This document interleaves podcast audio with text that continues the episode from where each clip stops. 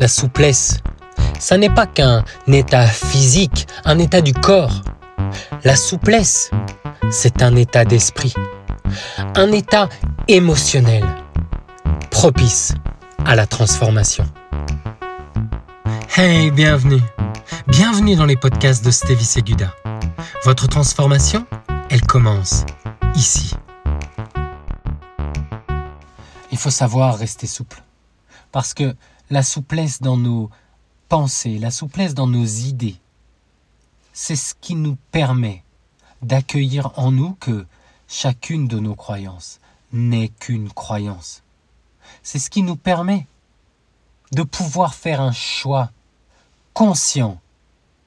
Est-ce que telle ou telle croyance libère mon plein potentiel, me permet de faire émerger cette plus belle version de moi-même, de créer la vie à laquelle j'aspire, d'entrer, d'entretenir des relations merveilleuses. Ou est-ce que cette croyance me limite? Est-ce que cette croyance m'enferme, me restreint?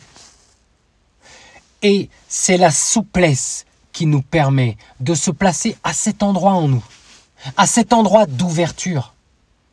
Parce que à chaque fois que l'on a des certitudes sur la vie, sur les choses, sur les événements, sur telle ou telle circonstance, sur les gens, sur les relations, sur comment les choses devraient être, comment elles ne devraient pas être.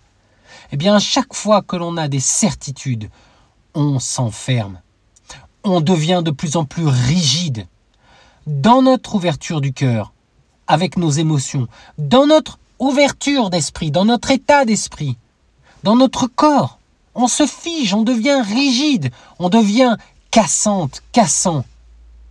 C'est la souplesse qui nous permet de nous adapter, qui nous permet de saisir chacune des expériences que la vie nous propose comme étant une opportunité de, une opportunité d'apprendre, de grandir, de mettre en pratique, de se demander quel est l'homme, quelle est la femme que j'aimerais être dans cette circonstance donnée? Parce que tant qu'on est rigide, on juge les circonstances. On les juge bonnes, favorables, défavorables, horribles.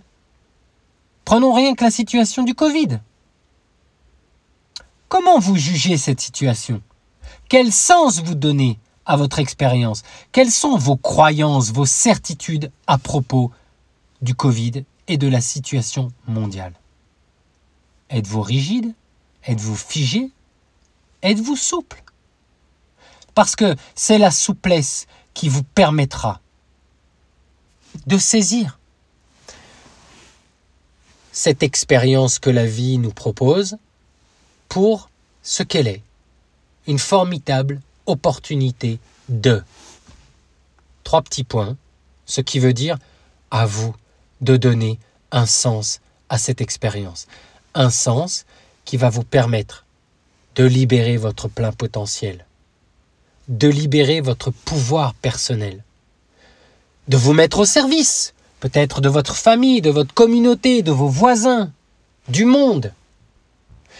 C'est la souplesse qui va vous permettre de faire émerger cette plus belle version de vous-même. Alors posez-vous la question. Suis-je quelqu'un de rigide?